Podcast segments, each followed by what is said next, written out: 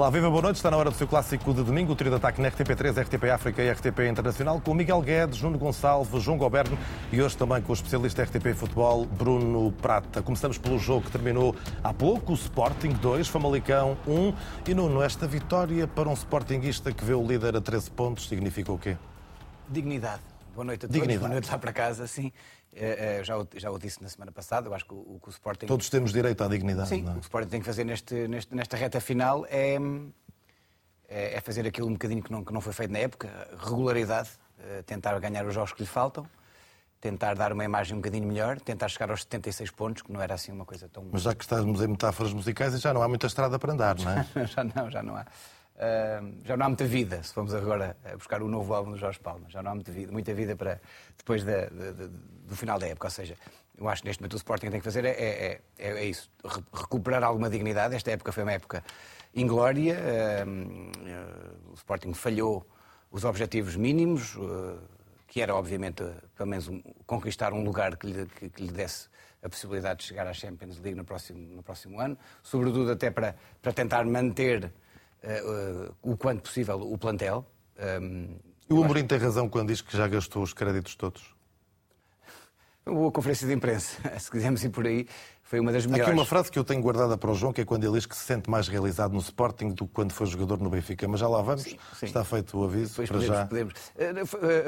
O Sporting neste jogo fez aquilo que fez muitas vezes nesta época, que é controlar o jogo, falhar muitos golos, e permitir que as equipas possam respirar, mesmo depois de estar a ganhar por 2-0. Ou seja, o Sporting tinha o jogo mais ou menos controlado, um autogolo, mais um de Coates. Eu relembro-me que a última vitória e única vitória do Famalicão em Alvalade foi precisamente por 2-1 e também com um autogolo de Coates, na altura em 2019, creio eu, na época de 19-20.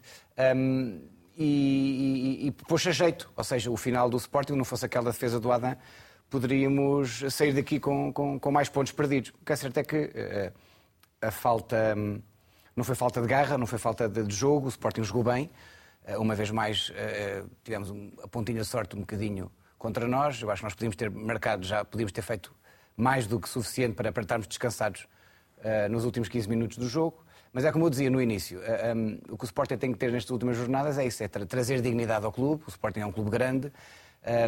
Se possível, rodar alguns jogadores. Eu gostei de ver hoje, por exemplo, o Tandonga entrar mais cedo, também para contrariar um bocado o cansaço que o Ugarte já estava a sentir, e também o amarelo que tinha já em campo, portanto, a refrescar um bocadinho o meio campo, dar mais espaço a jogadores jovens, se possível dar o Essugo, falando-se numa possível venda de Manuel Ugarte,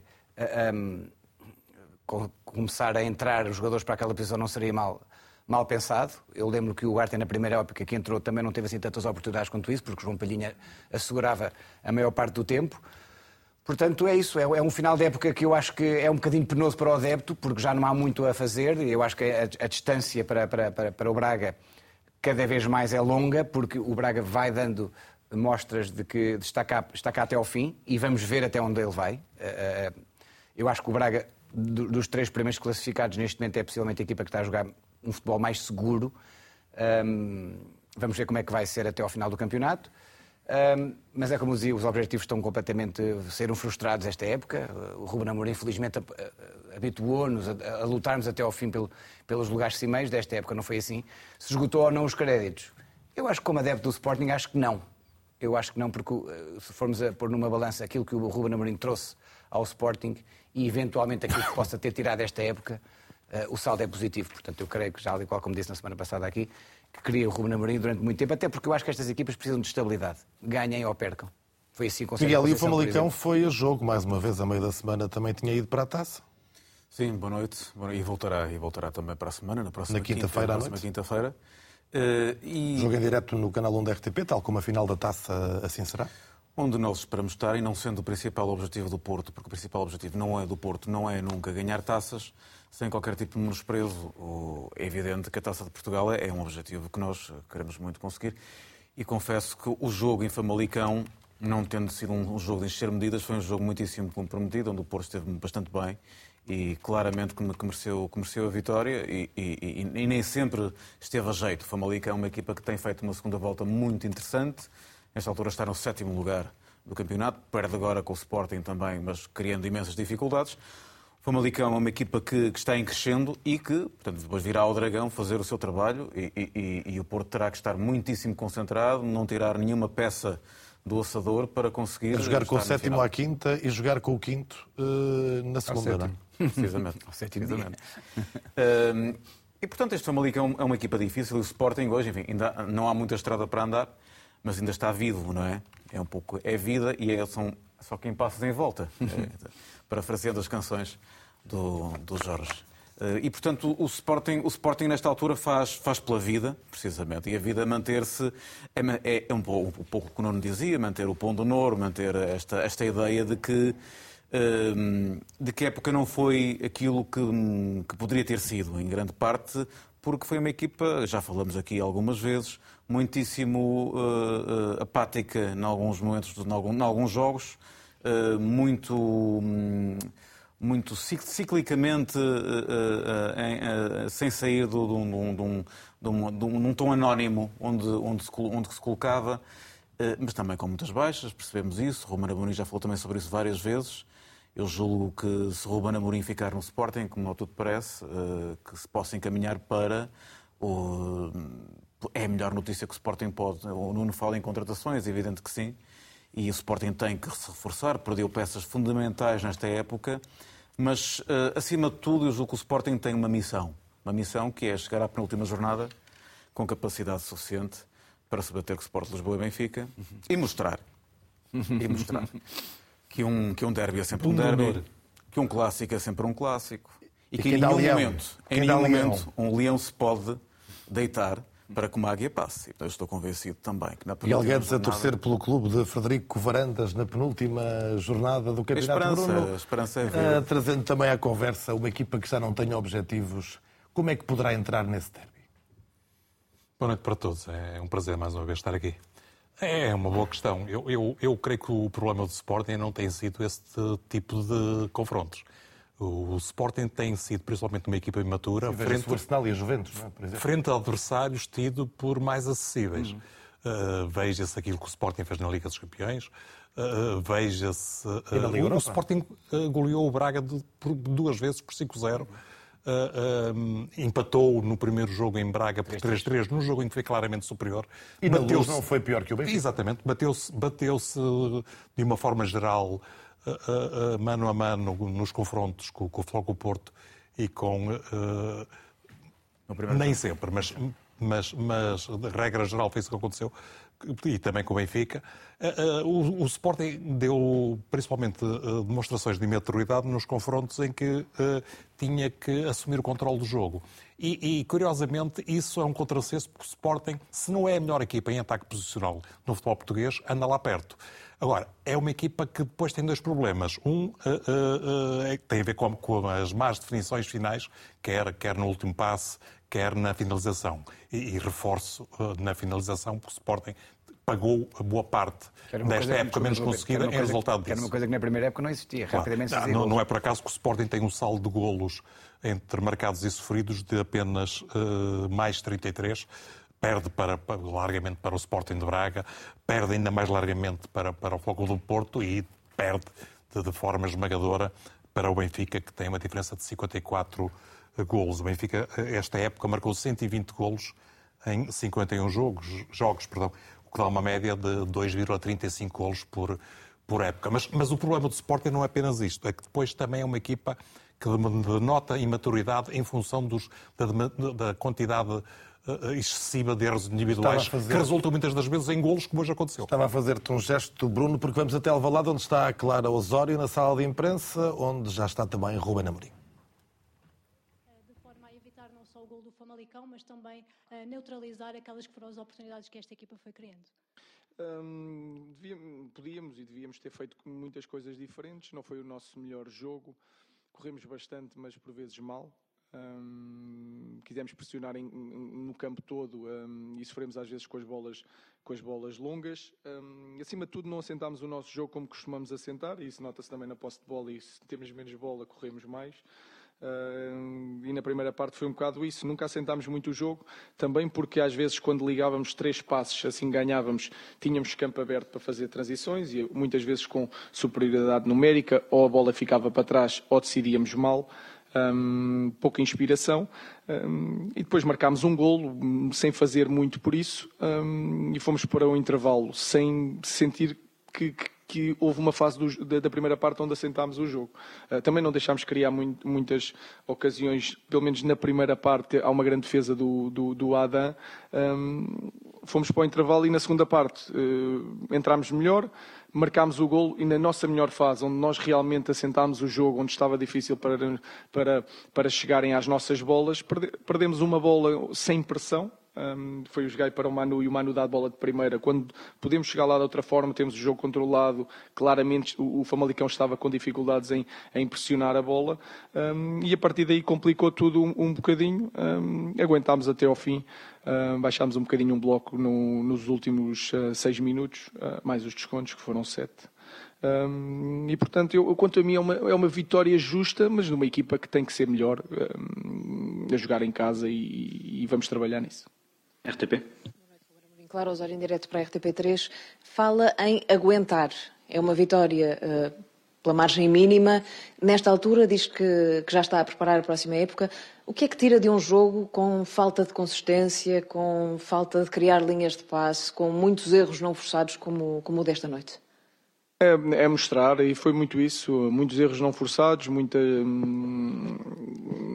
tivemos só a seguir ao segundo golo posicionamentos bons, passes bons, coisas simples a serem feitas onde dificultámos muito a vida ao Famalicão, mas é um curto espaço de tempo. Portanto, há jogos assim, temos vindo a ser muito consistentes nas exibições e às vezes não tanto no resultado. Hoje foi o contrário. Fomos consistentes no resultado, digamos assim, porque ganhámos, mas a nossa consistência de jogo revela-se muito na forma como mantemos a bola e cansamos a equipa adversária. Por isso é que corremos mais e, portanto, hoje não foi um jogo tão bem conseguido.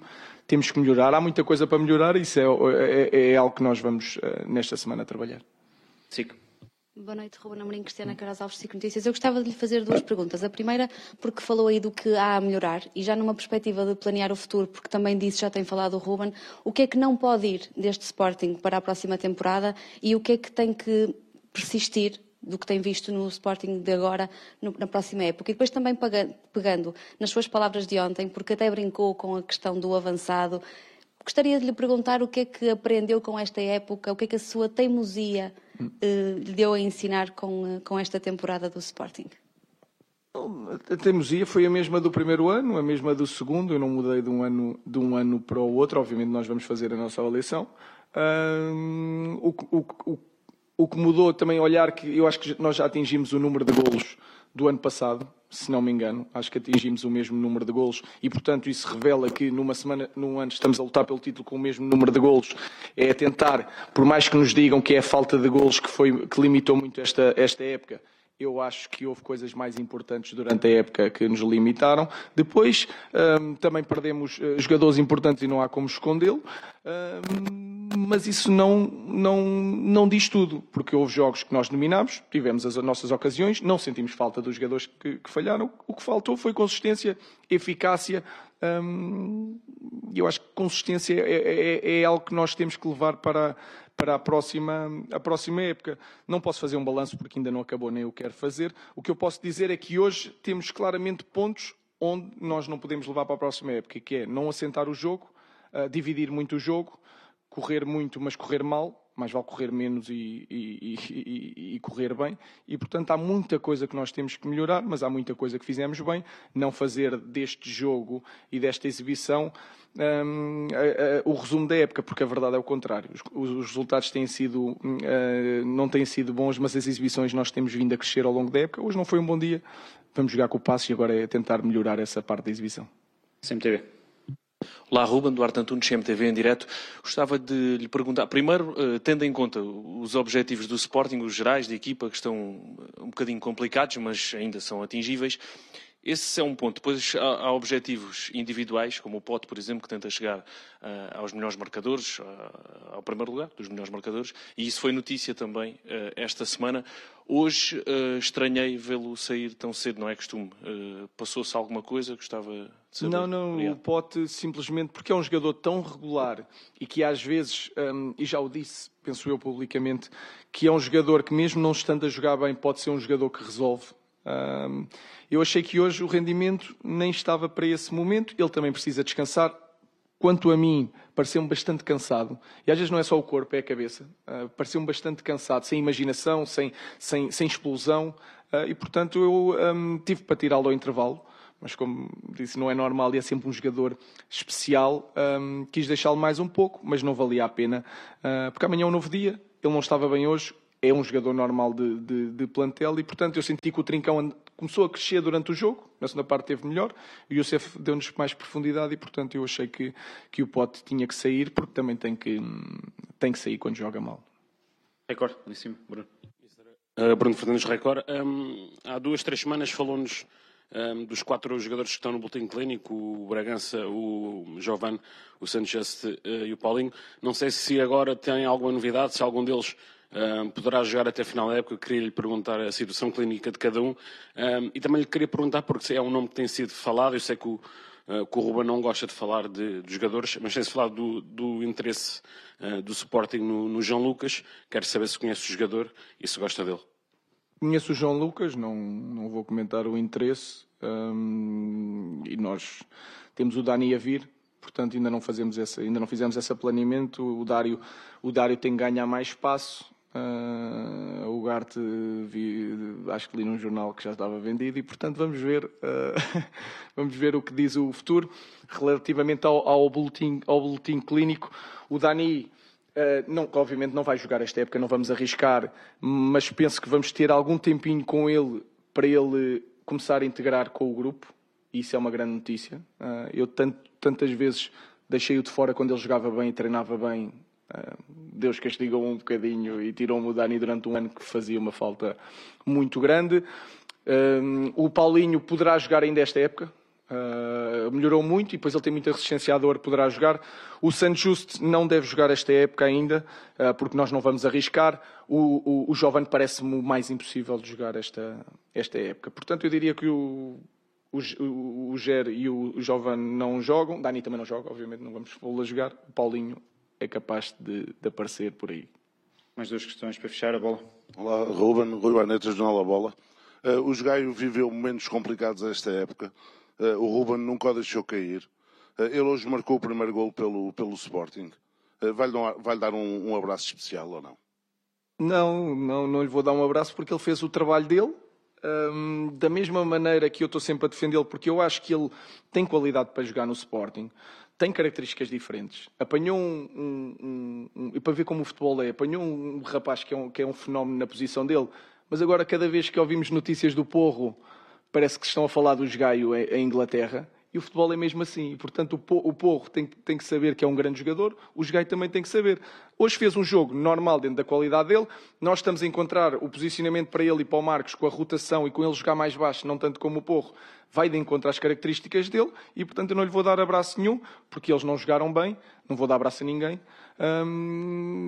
Vou-lhes dar folga e depois vamos voltar ao trabalho. Agora eu fico feliz pelo Gaio, porque ajudou a equipa, porque joga bem, porque é um rapaz que merece, e só quem trabalha da maneira como ele trabalha consegue recuperar da forma como ele recuperou. Portanto, às vezes estamos com grandes trabalhos, é a forma como ele corre, como acredita, etc. Portanto, não lhe vou dar abraço nenhum, ele fez somente o trabalho dele.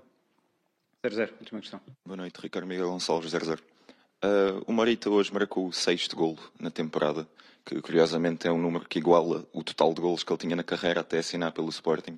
Portanto, é justo assumir que, se calhar, o Ruben Amorim vê o Morita como um jogador com grande capacidade ofensiva, e este ano tem atuado principalmente como o mais adiantado dos 2 médios, jogando quase sempre ao lado do Ugarte. A minha pergunta é se, a longo prazo, é essa a posição do Morita? É o médio mais adiantado, ou, com uma eventual saída do Ugarte no verão, por exemplo, se o vê como um jogador mais recuado, porque já fez essa posição com muita qualidade, por exemplo, no jogo em Turim com os Juventus? O Morita pode jogar lá, saída do Ugarte nem vou comentar. O Morita pode jogar lá quando precisamos, às vezes. Ele é se calhar o melhor jogador a jogar com os dois pés e na construção, e pode às vezes jogar lá. Nós não olhámos tanto para o Morita, eu adorava dizer que vi nele que ele ia marcar muitos golos, não. É simplesmente que ele é muito bom entre linhas, e quando nós jogamos com o médio mais subido, ele tem uma capacidade de andar entre linhas e de aparecer nos espaços e de segurar a bola que nos ajuda. Foi algo que nós fomos descobrindo obrigatoriamente, até porque o Mateus saiu na altura e ele adaptou-se muito bem àquela posição. Dizer que todos os jogadores, se nós formos ver, tudo à volta do avançado marca sempre muito mais golos do que é normal. Vamos ver se dá um forcingzinho no avançado e se o avançado começa a fazer tantos golos, o Youssef e o Paulinho, porque eu acredito que nós vamos melhorar nesse aspecto. É tudo. Muito obrigado. Termina a conferência de imprensa de Ruben Amorim, depois desta vitória por 2-1 do Sporting frente ao Famalicão. Ainda não ouvimos o João Gobern, e já que estamos a falar do Sporting, para um benfiquista já se pensa nesse derby de Alvalade, o difícil é mesmo o Braga. E não vale a resposta porque é o próximo. Não, boa noite a todos. Um abraço especial ao Bruno. Ao fim destes anos todos... Ficamos lado a lado. Finalmente. Ficamos lado a lado. O que não quer dizer que as opiniões sejam inteiramente partilhadas, o que é saudável. Mas algumas são. Algumas são. E, sobretudo, a parte mais científica do futebol, eu irei sempre atrás dele, salvo seja, porque sabe mais disto do que eu. O que é que tu estavas a perguntar do Sporting? E do Braga? O que é que mais temos? Eu, como sou um rapaz timorado, agora até ao fim do campeonato temo tudo. Ou seja... Mas não te mente? Não. Com inteira franqueza, do ponto de vista psicológico, pelo menos, e eventualmente de outros pontos de vista, acho que o jogo mais difícil, não necessariamente o mais difícil, mas aquele que era preciso definitivamente ultrapassar, e ultrapassar com categoria, era o jogo de ontem em Barcelos, e acho que o Benfica fez mais do que suficiente para ganhar. Portanto, espero, sobretudo depois de ter levado um banho de bola em Braga no jogo do campeonato e depois de nos ter sido sonegado, enfim, adiante, depois de ter sido eliminado com toda a injustiça na Taça de Portugal, também em Braga, espero que o Benfica exerça o seu direito de resposta e que no próximo sábado a coisa possa correr lindamente. Mas depois ainda há Portimonense. É o jogo mais importante? Para já é. Mas tem que ser essa resposta do mais próximo. Não, vamos ser absolutamente honestos. Faltam, em teoria, 3 vitórias para o Benfica ser campeão. Se o Benfica ganhar, como eu espero que ganhe, ao Sporting de Braga no sábado, faltam 2 vitórias em 3 jogos. E há um jogo com o Portimonense e outro jogo com o Santa Clara, além do Sporting. O que eu gostava mesmo era que o Benfica... não se agarrasse a nenhuma calculadora e ganhasse os 4 jogos que lhe faltam até ao fim do campeonato, independentemente de defrontar lá mais adiante a equipa da dignidade e do Pão do Honor, que foram coisas que eu fiquei a perceber hoje. Esse é sempre um jogo mais imprevisível, ou seja, dê lá por onde der. Eu só não concordo com a ideia de que o Sporting foi melhor que o Benfica ou foi tão bom como o Benfica no jogo do Estádio da Luz. Foi apenas mais eficaz. Houve um empate 2-2. Eu acho que o Benfica jogou mais, acho que o Benfica eventualmente justificaria a vitória e espero que essa vitória aconteça agora em Alvalade. Se bem que Alvalade para o Benfica não seja aquilo, pelos vistos, o Estádio da Luz é para o Futebol Clube do Porto. Mas neste caso não me importava de fazer a festa à Alvalade. Acho que até podia ser divertido. Mas enfim, vamos ver. Para já o Braga vai ser um osso duro de roer. O Braga está a jogar muito bem. Não me parece que seja a equipa que esteja a jogar melhor. Acho que o Benfica entrou em recuperação. Há um Benfica em retoma? Acho claramente que sim. Depois do Porto e de Chaves? Pelo jogo de ontem parece-me claramente que sim. Depois do Porto na Luz, claro. Fiquei um bocadinho surpreendido depois de ter visto as declarações do treinador do Futebol Clube do Porto, do Sérgio Conceição, dizer estamos bem em tudo. Ele referia-se aos vários momentos do jogo. Aquilo que eu vi hoje no Dragão não corrobora esta afirmação do treinador do Futebol Clube do Porto. De resto, se bem se lembra, já na semana passada eu achei que o Benfica não fez um jogo nada de especial com o Estoril, mas também se calhar não podia fazer porque ainda estava no princípio da retoma. Mas também não fiquei muito impressionado com o jogo do Futebol Clube do Porto em Passos de Ferreira. Nem com o jogo em casa com Santa Clara. Nem com o jogo em casa com Santa Clara, mas enfim, mas pronto. Mas, a verdade é que, como ganhou ambos... Não, com certeza que sim. Agora, em matéria de adeptos, eu acho que a coisa está quentinha como deve estar. E também foi quentinho o jogo da tarde. Está dada a deixa para falarmos desse derby da Invicta entre o Porto e o Boa Vista, entre Sérgio Conceição e Petit. O treinador do Boa Vista acredita que a equipa merecia mais do que a derrota por 1-0. Conceição fala numa vitória justa. Dizer que este é sempre um jogo difícil. É um derby aqui da cidade do Porto, onde nós sabemos que, independentemente das fases das equipas, ou a classificação, é sempre um jogo diferente. Boa Vista hoje bem organizado defensivamente, agressivo no jogo, um bocadinho até mais do que nós, e a agressividade estou a falar com bola e sem bola, e daí as minhas mexidas ao intervalo. Jogo difícil, mas uma vitória justa. Fizemos um bom jogo por aquilo que trabalhámos, por aquilo que criámos, não consentido muitas oportunidades, e o Porto em sua casa cria muitas oportunidades. Nós não concedemos muito, mas também fizemos, e nós, como o Sérgio ontem disse, somos a quinta equipa com mais golos no campeonato, e tivemos 2-3 situações, uma grande defesa do Diogo. Penso que o resultado poderia ser diferente, mas temos mais 4 jogos pela frente, são 12 pontos em disputa e queremos olhar mais para cima. E depois das palavras dos treinadores, a pergunta ao comentador, Bruno, quem é que tem razão? A vitória foi justa ou o Boa Vista merecia mais? Creio que o Futebol Clube do Porto acaba por ter mais oportunidades, mas verdadeiramente eu só me lembro do remate enquadrado, que foi o do golo e de penalti. O Futebol Clube do Porto regressou à fórmula com o Taremi e com o Evanilson, portanto com 4-4-2, mas encontrou pela frente um Boa Vista que, tendo dificuldades na construção, estou a falar do primeiro tempo, teve uma ocupação de espaços muito boa e raramente deu espaço ao Futebol Clube do Porto para construir. De tal forma que o Sérgio Conceição teve que fazer uma pequena revolução ao intervalo, com 3 alterações e uma delas que me pareceu a mais certeira. Para falar da entrada de Galeno, Tony Martínez e André Franco, principalmente das Manafé, o Estáquio e o Evanilson. Principalmente o primeiro, porque foi dar a largura e a profundidade a uma equipa que nem sempre tem isso garantido com os laterais, e que implicou também, mais uma vez, o recuo de Pepê para a defesa. O jogo ficou também muito marcado pelo erro do Marcano, que, sendo um erro fruto de uma má recepção, tal como o Sérgio Conceição referiu, salva um golo, não é? Acaba por resultar numa posterior decisão de um homem que é muito experiente.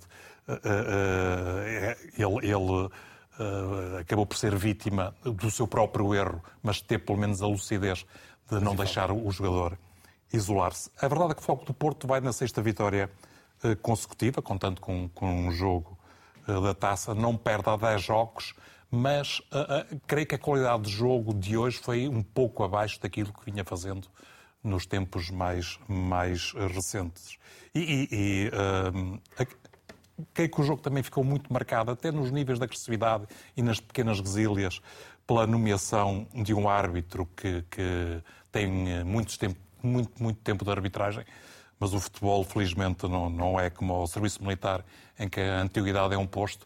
E de facto, creio que a escolha do Rui Costa para um jogo deste grau de dificuldade não era... Okay. Não. Exatamente, porque eu acho que os melhores árbitros devem dirigir os melhores jogos. E não é o caso. E mais do que isso, esta semana verificou-se uma circunstância que não é...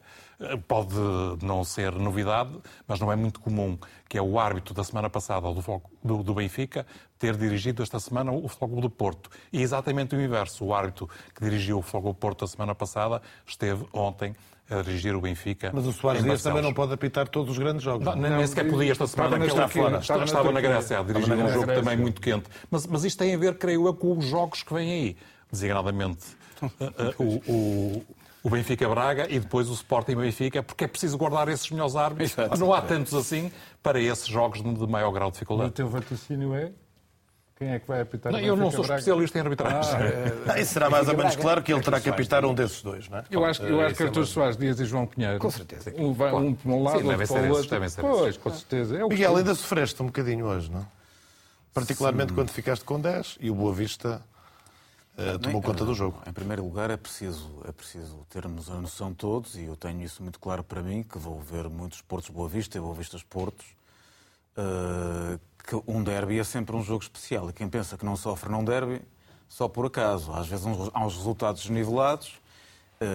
Por acaso, esta época aconteceu um desnivelado no Bessa, mas não é o habitual. E eu estava, portanto, e como tal, preparado para sofrer.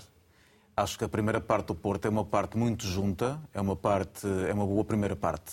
Não acho que tenha sido uma má primeira parte. Então, acho que a segunda, apesar de... Quando se muda 3 jogadores ao intervalo é porque o Conceição não estava satisfeito. Sim, mas não achei... Sim, claramente não estava satisfeito, mas à semelhança de outros jogos, até, inclusive disse que até errou. Ele já chegou a dizer num jogo recente que a culpa foi dele. Não é?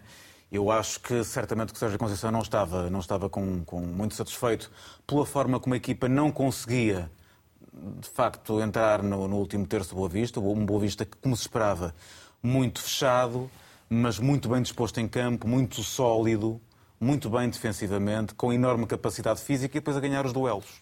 Eu julgo aí que Sérgio Conceição não estava nada contente. O Porto perdeu a grande maioria dos duelos na primeira parte. Teve uma grande defesa de Diogo Costa? Teve uma grande defesa de Diogo Costa e da segunda parte. E depois tem 3 oportunidades safas, não é? Como se costuma dizer, aos 81, 82, 83, já reduzido a 10 unidades. Há ali 3 momentos onde a Boa Vista se chega à frente e poderia ter feito o golo do empate. Julgo que seria merecido. O Porto, 11 para 11, foi melhor, mas o jogo não é só 11 para 11, é o 11 contra 10, quando assim tem que ser. E Marcano, de facto, teve que fazer aquela falta. É um vermelho claríssimo, fruto de uma má recepção. E aquele amarelo a Taremi, por simulação? É bem assinalado? Deixa-me só fazer aqui um pequeno paralelismo entre o Marcano e o Vendel. Porque se há um lance que a mim me desgosta, não é propriamente o lance do Marcano, onde o Marcano tem aquele erro técnico na forma como recebe a bola. Não sei se queria vir para trás e para ganhar um pouco de tempo e não se apercebeu da aproximação do jogador de Boa Vista, talvez para recuar para o Diogo, não sei. Sei é que depois se apercebe e depois quando é ultrapassado a jato, naturalmente, porque o jogador vinha embalado e ele estava a fazer uma recepção de bola, não se pode ter velocidade a Marcano nessa altura, é uma má leitura do momento com uma má recepção, o Marcano tem a inteligência de cometer a falta. E o mais longe da área possível, já agora. Depois, o que a mim me deixa um bocadinho mais chateado é que aos 78 minutos há um penalti do Vendel que não é assinalado porque há fora do jogo na jogada.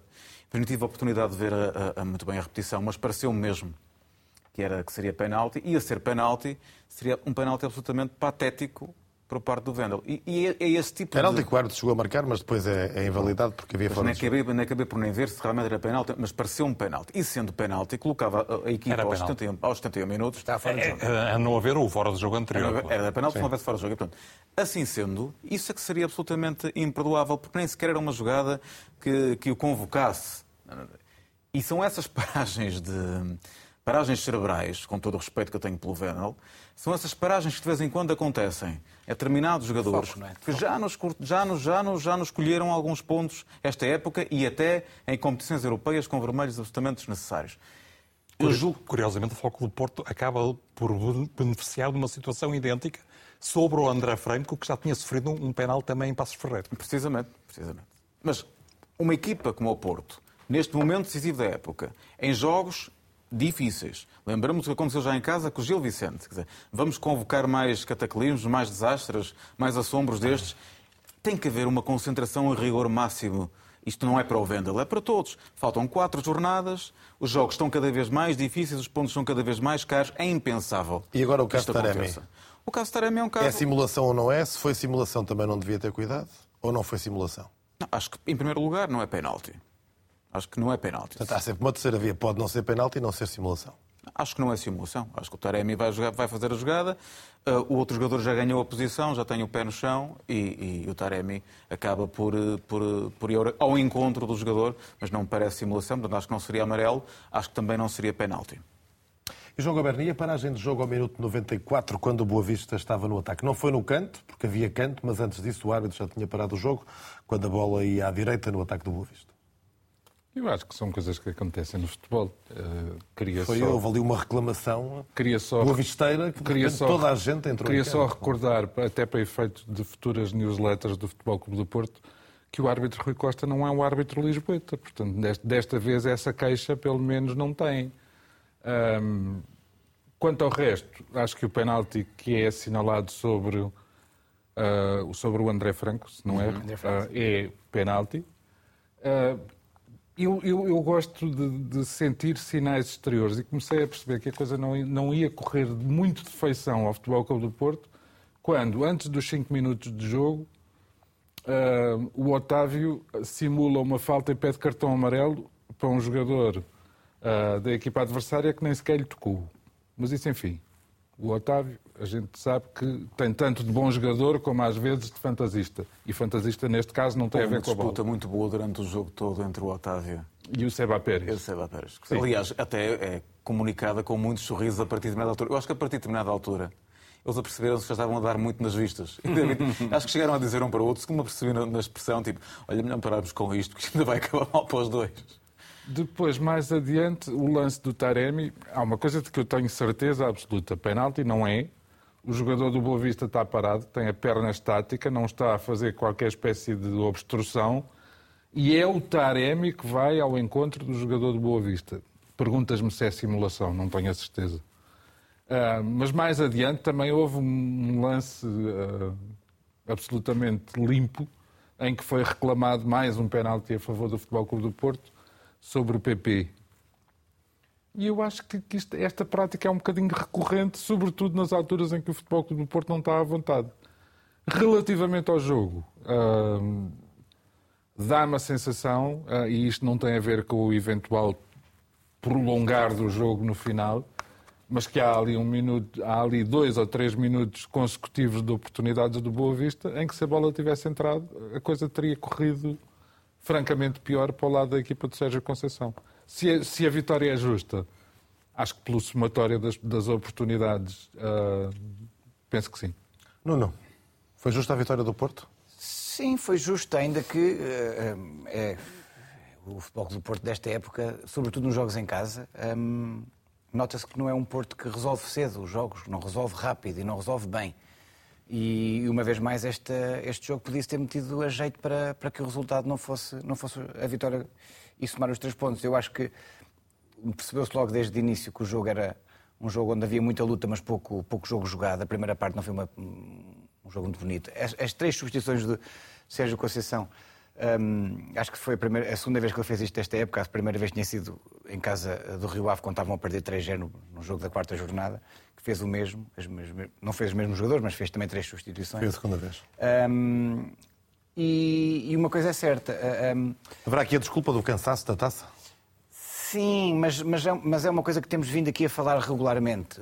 O Futebol Clube do Porto no Dragão não é o Futebol Clube do Porto matador que costuma ser.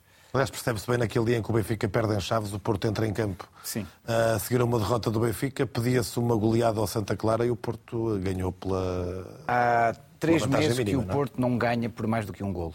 A última vez foi um 2-0 ao Vizela no dia 5 de fevereiro. Portanto, olha que ganhou 2-0 em Passos de Ferreira. Agora? Então tens razão, pronto. Vá lá, que seja. Ganhou por uma vez, portanto. Sim, pronto. Portanto, eu acho que há aqui há muita margem mínima no Futebol Clube do Porto. E uma vez mais teve que ser um penalti a desbloquear. Um penalti que foi penalti, atenção. E hoje foram serviços mínimos. Sim.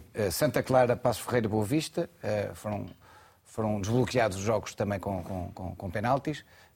Uns mais óbvios que outros, mas o que é certo é que o Futebol Clube do Porto falta-lhe isso.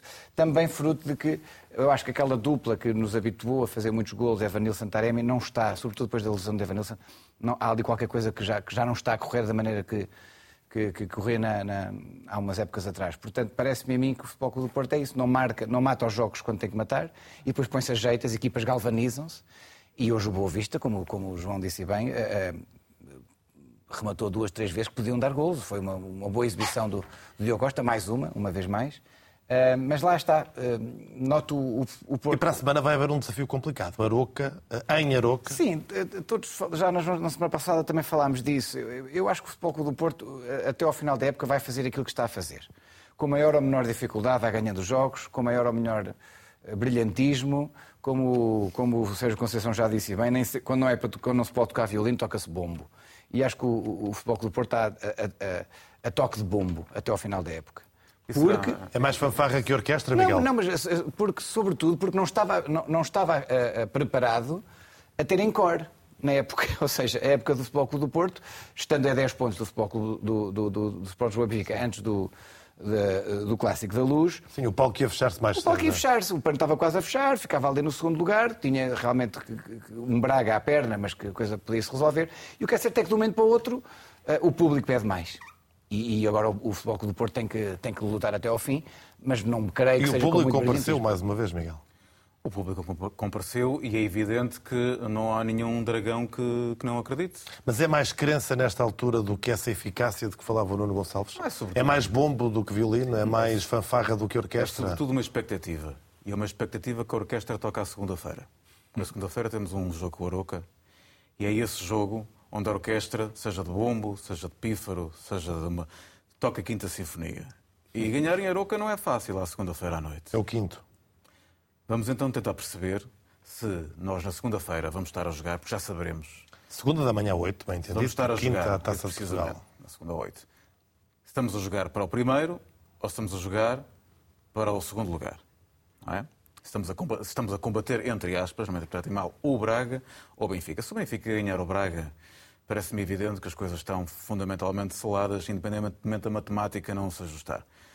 Mas, se o Benfica perder pontos com o Braga, isso não é uma impossibilidade face ao bom momento futebolístico do Braga e ao momento de, vamos dizer, de reconciliação, tentativa de reconciliação do Benfica com o seu próprio jogo, que ainda não está exuberante. O João fala em retoma. Sim, retoma, se quiseres. Se calhar até mais retoma, porque a reconciliação é porque... O Benfica já ganhou. Mas retoma sem estar ao velho nível. Já ganhou, imagina, a ver pelos festejos, não é? Mas não ganhou. E acho que as pessoas no Benfica, e o João sabe isso muito bem, os adeptos do Benfica, apesar de serem peritos em festas antecipadas. Justiça seja feita a João Gobern, que não é verdade. Que o João bem sabe, e portanto, à exceção do João, ou com exceção também do João, muitos são os benfiquistas que há esta espécie de enorme capacidade de levar um Andorra na frente e acham que são favas contadas. Nós estávamos para estar a 13 pontos virtuais, estamos a 4 reais. É evidente que isso convoca dúvidas. E são essas dúvidas que nós temos que explorar. Que diabo, quer dizer, compete-nos a nós explorar essas dúvidas. Colocar pressão, colocar a dúvida. Às vezes dizem que já ganharam, quando nós não achamos nada. Eu não acho que o Benfica já ganhou. Porém, se ganhar... E tens o exemplo da Liga Inglesa, por exemplo, não é? Onde havia um arsenal demolidor, por exemplo. Precisamente. Não é um bom exemplo. Mas não é um exemplo. Mas não é um bom exemplo. Não é um bom exemplo, porque para isso era preciso que o Futebol Clube do Porto estivesse a jogar em proporção aquilo que está a jogar o Manchester City, coisa que não acontece. E também era preciso que o Benfica tivesse...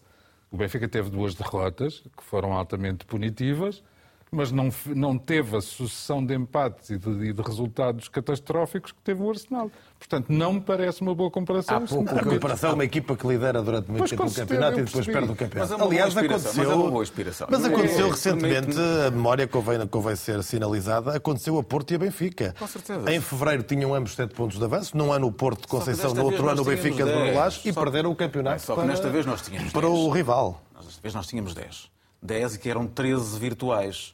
Portanto, isto era um funeral bem fundo.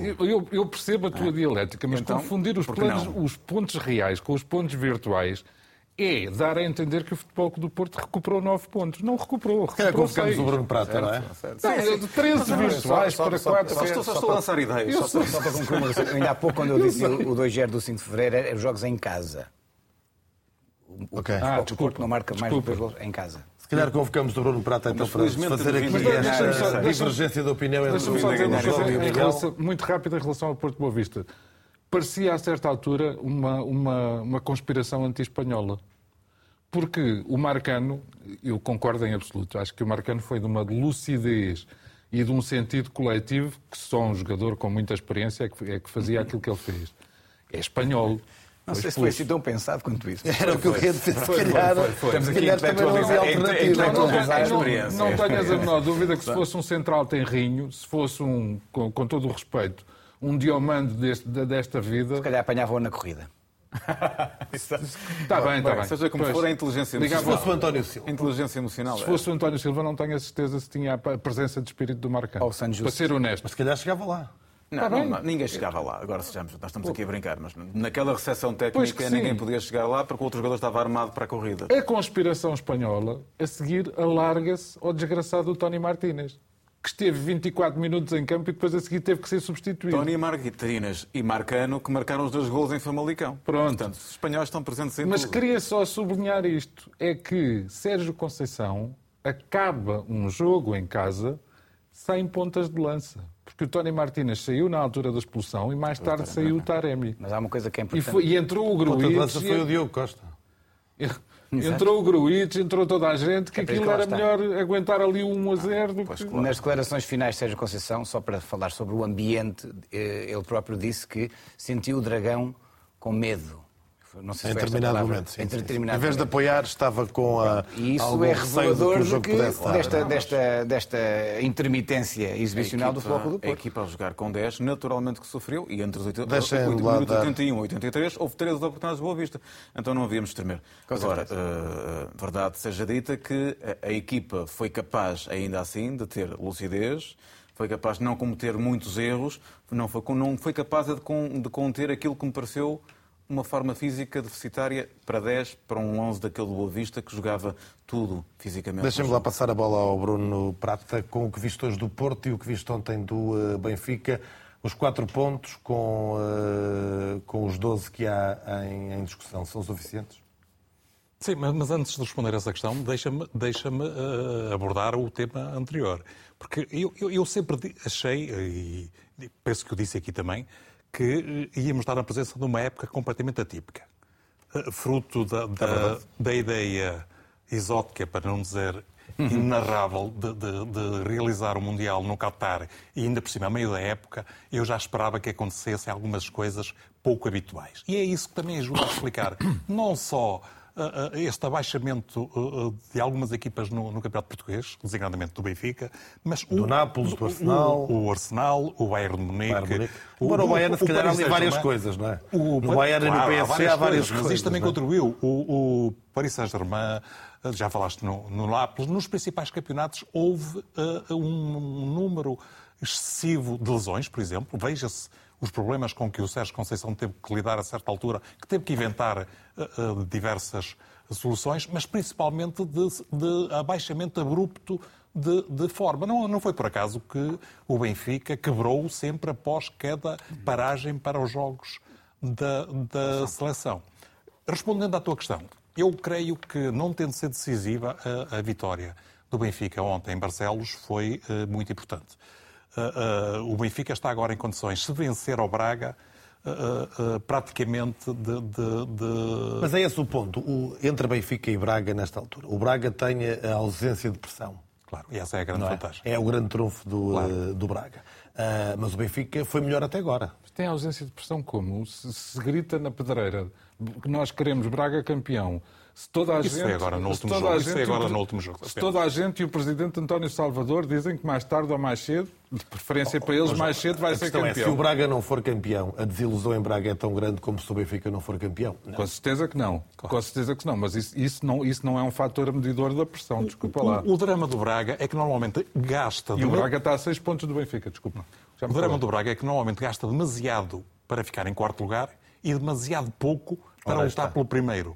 E esta época é uma época diferente em resultado de várias circunstâncias. O Braga ainda pode cair para 4º, mas não é provável. Claro, é mais 7 pontos que o Sporting. Claro. Desde logo porque o Braga tem a tarefa facilitada quando há um grande que falha. E esta época falhou estrondosamente o Sporting, como o seu próprio treinador assume. Depois, porque o Braga tem, na minha opinião, o melhor plantel da sua história. E, mais do que isso, teve um treinador que foi muito inteligente.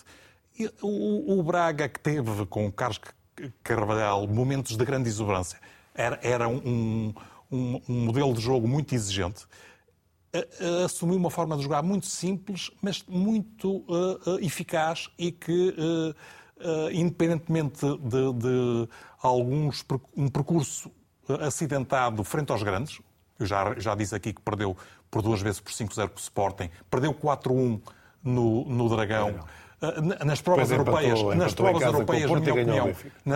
europeias, na minha opinião, tinha a obrigação de ter feito mais do que fez, mas é uma equipa que não tem a pressão dos outros três e tirou partido da conjugação disto tudo, designadamente de um plantel que tem mais soluções do que o próprio Sporting, por exemplo, e que se bate. E jogando aqui no exercício de adivinhação, e que caso ganhe, porque é um dos 3 resultados possíveis no próximo sábado na Luz, aí pode firmemente sonhar em ser campeão.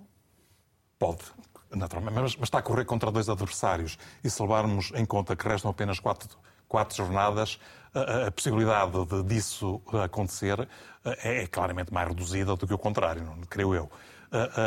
O Braga tem uma vantagem. Normalmente o perseguidor é o que está mais pressionado. E o Benfica deixou de ter esse estatuto a partir do momento que, em 8 dias, passa de 10 pontos para apenas 4 pontos de vantagem. E aí a pressão passou do perseguidor para o perseguido.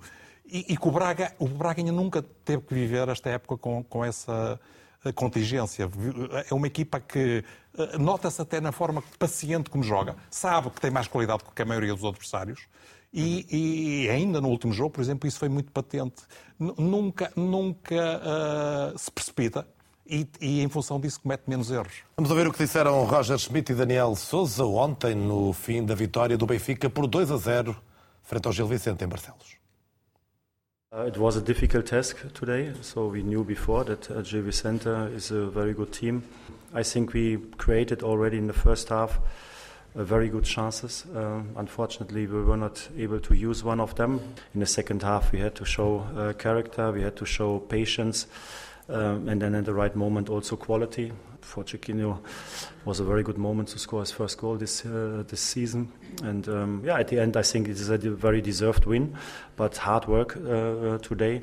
But nevertheless, I'm very happy with my team, with my players. It was a very important win. Obviamente que sinto alguma frustração e alguma tristeza pelos jogadores, porque eles mereciam, pelo sacrifício que fizeram, pela capacidade de sacrifício e de luta que tiveram durante todo o jogo, e levar assim um gol aos 75 quando estava realmente contra a corrente é sempre difícil. Não vou começar, João Gobern, pela opinião de Roger Schmidt sobre o VAR, aliás, que é uma opinião partilhada com o presidente do Futebol Clube do Porto. Vamos começar por aquilo que tu sentias ontem ao minuto 72. O gol foi ao 73, o gol de Chiquinho. Já houve, para ser absolutamente honesto, já houve jogos em que eu sofri muito mais do que ontem no jogo em Barcelos. Achei que o Benfica, pelo menos na minha opinião, na tal retoma que está a fazer, e que eu espero que culmine com uma exibição de puro êxtase, para não lhe chamar outra coisa, no sábado. Achei que era uma questão de tempo. Ora, eu em casa achar isso não é mau. O que é mau é quando são os jogadores dentro de campo a achar que é uma questão de tempo. E ontem não foi o caso. Eu não resisto, eu tenho especial consideração pelo treinador Daniel de Sousa, até porque, de uma maneira ou de outra, é um contribuinte ativo para aquilo... Ganhou no Dragão, não é? Pois, precisamente. É um contribuinte ativo para aquilo que é a liderança do Benfica ainda agora. Mas gostava de dizer que não consigo perceber como é que ele acha que o golo aos 74 minutos é contra a corrente do jogo. Porque é verdade que o Gil Vicente teve oportunidades, obrigou o Vlachodimos, pelo menos que eu me lembro, a 2 defesas, teve uma bola muito perto do poste, tudo isso. Agora, o volume ofensivo e as oportunidades do Benfica parece-me que eram bastante maiores. E chega maiores. Para ganhar ao Braga aquele Benfica de ontem? Não, mas o Benfica que vai entrar no sábado vai ser bastante melhor do que aquele que entrou ontem, porque a confiança vai ser reforçada. E porque, volto a dizer, esta época, com todo o respeito pelo Sporting Clube de Braga, que de resto eu espero que venha a ser o vencedor da Taça de Portugal... Mas tens alguma coisa contra o Famalicão ou o Porto? Não? Não, se for o Famalicão, aí talvez o meu coração se divida. Agora, se for uma final entre o Sporting de Braga e o Porto, não estejam à espera que eu vá torcer pelo Futebol Clube do Porto. Não, quer dizer, não chega... Não, eu sou... Torce por quem quer. Pois, com certeza. não chega tanto. Agora, acho com todo o rigor que o Benfica tem todas as condições. Tem 7 dias para enfim... Se há algum déficit físico, e eventualmente ele ter-se-á notado ontem, ainda em João Mário, de alguma maneira no Gonçalo Ramos e por aí fora, que diabo, 7 dias para um profissional de futebol recuperar e tomar conta da coisa, parece-me que o Benfica tem todas as condições... O que resolve isso eram umas férias. Talvez, eram umas férias. Talvez não, talvez seja melhor não. E há um ajuste de contas com o Sporting de Braga e o Benfica tem que o fazer e tem que entrar, olha, tem que fazer se calhar tudo aquilo que não fez no jogo com o Futebol Clube do Porto na Luz. É exatamente ao contrário. Olha, e o VAR ontem? Roger Schmidt ontem não tem razão para querer acabar com o VAR, ou tem? Digamos que me parece o seguinte, tendo em conta que o árbitro era um senhor chamado Fábio Veríssimo. Eu fico sempre satisfeito quando o Fábio Veríssimo apita, fico sempre satisfeito que haja VAR. Acho que ontem há claramente um equívoco. O penalti que é assinalado a favor do Benfica não me parece penalti, sendo que, na sequência da mesma jogada, há de facto um penalti, mas como nós sabemos, há uma regra qualquer do Conselho de Arbitragem que impede que sejam assinalados penaltis sobre o Otamendi. Portanto, não fico espantado e devo dizer que, estando a decisão inicial errada, ainda assim, de um ponto de vista objetivo, beneficiou o Gil Vicente. Porque se tivesse sido assinalado o penalti sobre o Otamendi, isso implicava a expulsão do Carraça. E o Carraça ficou em campo, e ainda bem que ficou, pronto, eu gosto sempre, estou 11 contra 11. Portanto, o penalti que dá o segundo golo ao Benfica é, em si mesmo, um erro. Na sequência é outra coisa. Mas era falta ou não? O primeiro? Era falta do jogador do Benfica ou não? Não. Portanto, só não é penalti. Não, acho que não é penalti. Acho que não há falta nenhuma do Peter Musa, que voltou a entrar bem. E na sequência disso, lá vai o Otamendi de cantilhão outra vez, como foi em Chaves, como foi não sei onde e tal. Mas pronto, mas já se sabe que não, aí não há nada a fazer. Deve ser que ser campeão do mundo. Não, quer dizer, eu percebo... O João também é um homem das artes, é um homem de imaginação. E ele consegue transformar um penalti convertido a favor do Benfica, que dá o 2-0 e o sossego, consegue convertê-lo num bem para o Gil Vicente. Não é? Porque, de facto, não há penalti, há falta do Musa e, portanto, não há penalti nenhum do Otamendi a seguir. Porque, obviamente, havendo falta a seguir é falta e o jogo acaba ali. E o jogo, aquela jogada termina ali. Claro. Portanto, não há qualquer efeito seguinte. Mas o João conseguiu eliminar estes 3 vetores e dizer que o Gil Vicente acabou por ser beneficiado. Eu acho que o Gil Vicente foi beneficiado com muito pouca sorte. Porque eu acho que até aos 70 minutos o Benfica foi melhor. Acho que ganhou bem. Até sobretudo depois com a intervenção do Roger Schmidt, com a entrada do Chiquinho e do Musa, a coisa mudou. Muitos pensavam que não, porque mais uma vez tirou o Gonçalo Ramos, não continuam a não apostar em 2 pontas de lança, que é uma coisa absolutamente extraordinária, mas há também uma profissão de fé do Apesar de tudo, já tinha entrado o Gonçalo Guedes, que sim, não é ponta de lança. Sim, não é ponta de lança, mas ajuda. Faz também ajudar isso. Mas pronto, agora passou. Portanto, seria um 0, não seria um 2. Também não acredito que o Gil Vicente pudesse ainda ter conseguido um empate naquela altura, porventura não. E o Porto já não vai recuperar dos 10 golos ou 11 que tem de... Mas isso eu nunca pensei que pudesse fazer. Nunca pensei que pudesse fazer. Porque senão aí estávamos a analisar o penalti na luz do Zaidu, depois era um cabo e a Trindade, quando estávamos aqui a dizer que esse foi o lance definidor do campeonato, se isto ficasse em 4 pontos. Ou seja, eu espero que o campeonato não acabe com pontos igualados, que não vamos estar a discutir lances que foram... Quais? Isto estou a ver as parangonas dos jornais. Quais os lances que definiram o campeonato? Os penaltis por marcar, a penalti... Bom, um deles foi o do Zaidu na Luz, mas aí o Otamendi também. Da mesma forma que não se marca penaltis sobre o Otamendi, também expulsar o Otamendi também é uma dificuldade que esta Liga tem nos regulamentos. Já foi expulso. Mas também é que depois há essas exceções. Estou mais preocupado, com toda a franqueza, com o que vai acontecer na Luz com o Braga. Acho que o Braga não pode perder uma oportunidade de chegar à frente. O Braga está num momento em que, sendo difícil, como o Bruno diz, ser campeão, pode ser campeão. Raramente esteve ao ponto, raramente esteve, já esteve, de ser campeão. Está a jogar um futebol... Esteve uma vez até a última jornada, em 2010, por isso, a 20 minutos do fim, Braga e Benfica discutiam o título. Raramente. Outras não terá havido muitas como estas. Se o Benfica ganhar, se o Braga ganhar na Luz, fica a 3 pontos do Benfica e a 2 do Porto. Na realidade, antes do Porto jogar com a Arouca, ultrapassa o Porto. A 3 jornadas do fim, isto é quase nunca visto. O Braga não pode desperdiçar esse nunca visto. Julgo que vai, obviamente, jogar à Luz para ganhar, porque só esse resultado lhe interessa. Depois também é isso. O Braga, na realidade, não lhe interessa muito jogar para o empate. Oxalá que sim. Se quer ser campeão, não é? Por outro lado, pode pensar, bom, ok, o empate é menos mal, mas o Porto teria que perder pontos também com o Arouca, é pouco, e noutros jogos é pouco crível. Eu julgo que o Braga tem que apostar na vitória. E esse Braga é o quê? É um Braga conquistador, não é? Pronto, que leva o Minho à Luz e que...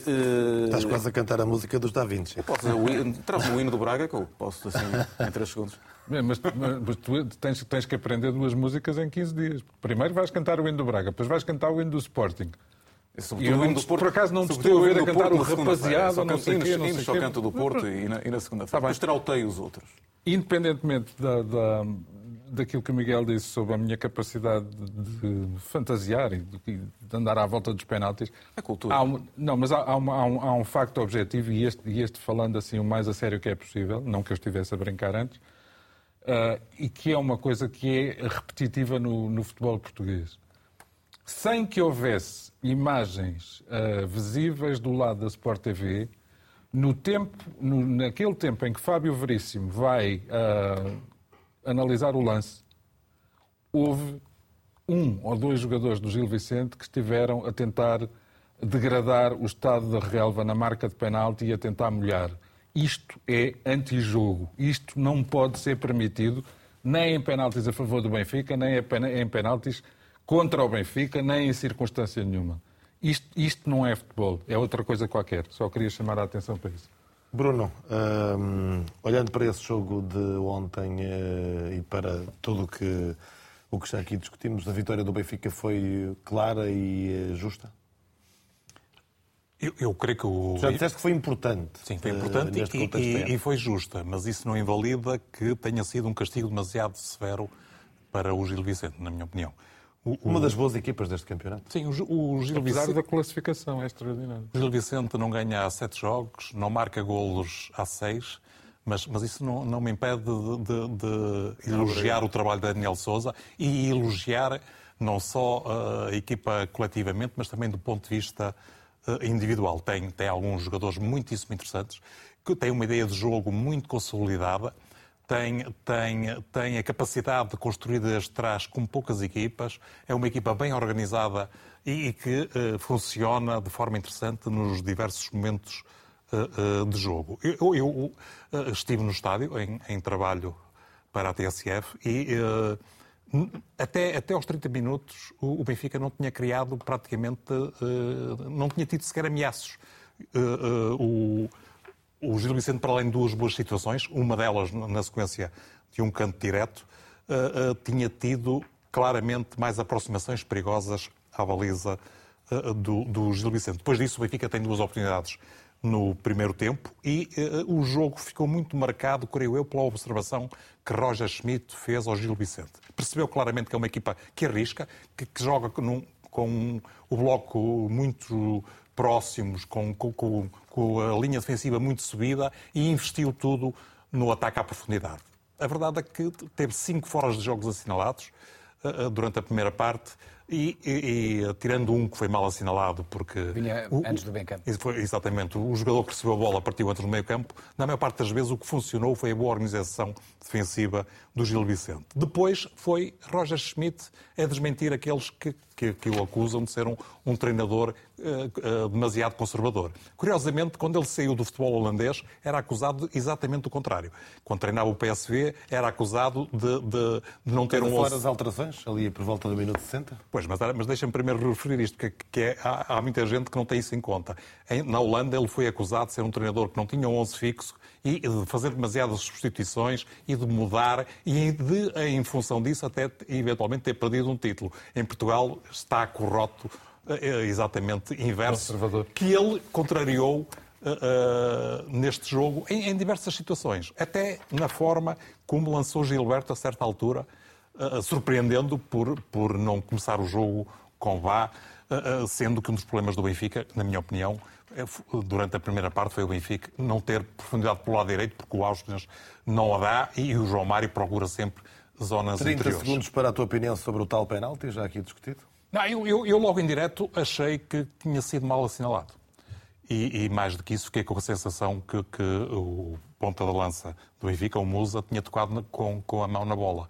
E sendo assim, a situação seguinte, em que o Otamendi de facto sofre um agarrão, nem sequer podia ser discutida. Mas creio que o Benfica acabou por ganhar com justiça e creio que houve dedo do treinador nesta vitória. Nuno, para fechar o teu comentário a este Gil Benfica e a projeção do Benfica-Braga, que a ti não te interessa muito, a não ser, quer dizer, uma eventual derrota do Braga até te poderá interessar, mas é pouco provável que o Sporting, com 12 pontos à equação, consiga ganhar 7 ao Braga. Sim, começam a ser muitos pontos para poucos jogos. O Benfica ganhou bem, ganhou por demasiados gols, acho eu. Acho que o 1-0 justificava-se, o 2-0 acho que não. Sobretudo por aquilo que o Gil Vicente fez. Uma equipa muito organizada, sabe o que fazer com a bola, que é uma coisa muito curiosa nestas equipas, muitas vezes. Têm medo de sair a jogar e o Gil Vicente sai a jogar muito bem. Curiosamente, com as substituições do Tiba e do Bozelli, que fizeram excelentes jogos, e a entrada do Fujimoto e a entrada do Alcheria, a equipa perdeu um bocadinho, acho eu. E curiosamente, com o Fujimoto pensava-se que ia dar mais criatividade ao ataque, mas perdeu alguma garra no meio campo e foi precisamente aí nessa altura que o Benfica conseguiu chegar ao golo. Eu acho que há momentos na época que definem as épocas. As caras daquela celebração depois do golo do Chiquinho, as caras do banco, as caras dos jogadores, as caras do público, foram muito identificativas de que o título já não escapa. Vamos ver. Eu acho que o próximo jogo na Luz vai ser um jogo muito importante, até porque o Benfica este ano não ganhou ao Braga nunca. Se ganhar ao Braga, aí estaremos todos de acordo que é praticamente impossível que o título escape. Sim. Ainda que o João falou no início da tal dignidade que o Sporting tem a ganhar ao Benfica, não é uma dignidade diferente da que o Benfica fez no ano passado ao Sporting. Também estava a 13 pontos do Sporting e quis manter a dignidade e ir ganhar a Alvalade. Portanto, é normal nestas equipas grandes. E quando o Sporting foi campeão, foi a única equipa que derrotou o Sporting. Já depois do Sporting ser campeão. Ainda vinham de ressaca da Liga. Mas, de qualquer das maneiras, para concluir, só dizer que o penalti para mim é um penalti um bocadinho estranho, porque para mim também há a falta do Musa, também há a mão do Musa, e a jogada teria que ser cancelada aí, portanto, e não... penalti do Otamendi. Estranho por ter sido revisto pelo próprio árbitro. É estranho. É mais um erro. A arbitragem... Se nós queremos uma liga valorizada, temos que valorizar as arbitragens. Avançamos então para topo... Deixa-me só sublinhar que o erro é principalmente do VAR, do Hélder. Com certeza. E não tenho a certeza que o Fábio Veríssimo tenha sido apresentada a imagem em que é perceptível a mão do Musa. Então alguma coisa está mal. Se queremos valorizar a liga, temos que valorizar as arbitragens e todos os meios que a envolvem. Em relação ao Otamendi... Pela primeira vez há um jogo em que não há uma expulsão perdoada. Portanto, já vem sido há três jornadas atrás. Desta vez não. Nesse particular, de resto, deixa-me dizer-te que se dúvidas houvesse relativamente à inteligência, à argúcia, à experiência e à técnica dos amarelados do Benfica, nenhum deles, nem o António Silva, nem o Otamendi, nem o Grimaldo, ontem fizeram qualquer falta que gerasse dúvidas relativamente a cartão amarelo. Avançamos para topo e fundo e começo pelo Miguel Guedes. No topo coloquei Pepê, cada vez mais e melhor, até diria maior, embora ele não seja particular. Pois, era o que eu temia, não é o Pepe, desta vez. Mas eu coloquei o acento, juro. Mas podia ser o Pep também. Sim, mas também pode ser o Pep, mas era o Pepê, porque leva-se 30 jogos, penso eu, na Liga, 24 a titular, 4 golos, 6 assistências e joga em várias posições. Mais uma vez foi para mim o melhor em campo, já o tinha sido também em Famalicão. Teu fundo? E como lateral direito é um bocadinho melhor que o Austinus. Sim, acredito. Estamos de acordo. Acredito que sim. No fundo, está precisamente o VAR. esta ideia de que é preciso mudar de canal. Não é? Ou nós mudamos de canal, ou quem está a ver o VAR, se calhar, muda de canal sem que nós nos apercebamos, porque não ver aquela imagem da mão do Musa ou da falta do Musa, chamar o árbitro para ver aquilo e não lhe mostrar essa imagem, não alertar. Eu não sei onde é que, não sei que canal é que o árbitro Hélder Malheiro estava a ver, mas certamente nem era aquele onde o árbitro Fábio Veríssimo quereria ver este jogo. João Gobern, topo e fundo? No meu topo, e no fundo, uma parte com a devida vénia ao Bruno Prata, está ali Roger Schmidt, cabeça no lugar, neste caso, tendo em conta as alterações que fez e as pessoas que fez entrar, de cabeça no lugar teve Chiquinho, que já merecia este golo, depois de ter sido quase proscrito, até por mim, mais uma vez assumo as minhas culpas, e ontem foi absolutamente decisivo no desbloquear. Quanto ao fundo, vai aparecer o emblema do Futebol Clube do Porto, mas eu explico. Eu chamei-lhe filme sem fim, porque de facto há táticas que se repetem tanto. Esta coisa de, na véspera do Benfica jogar com o Gil Vicente, aparecer o interesse do Futebol Clube do Porto em Andrew. Já tinha aparecido em Fran Navarro. Antes do Benfica jogar com o Rio Ave, tinha aparecido o interesse em Guga. O Futebol Clube do Porto, daqui até ao final da época, ainda tem 2 jogos com o Famalicão e também já há interesse em Ivan Jaime. Confesso que é um filme que eu já vi tantas vezes, que me parece um bocadinho repetitivo.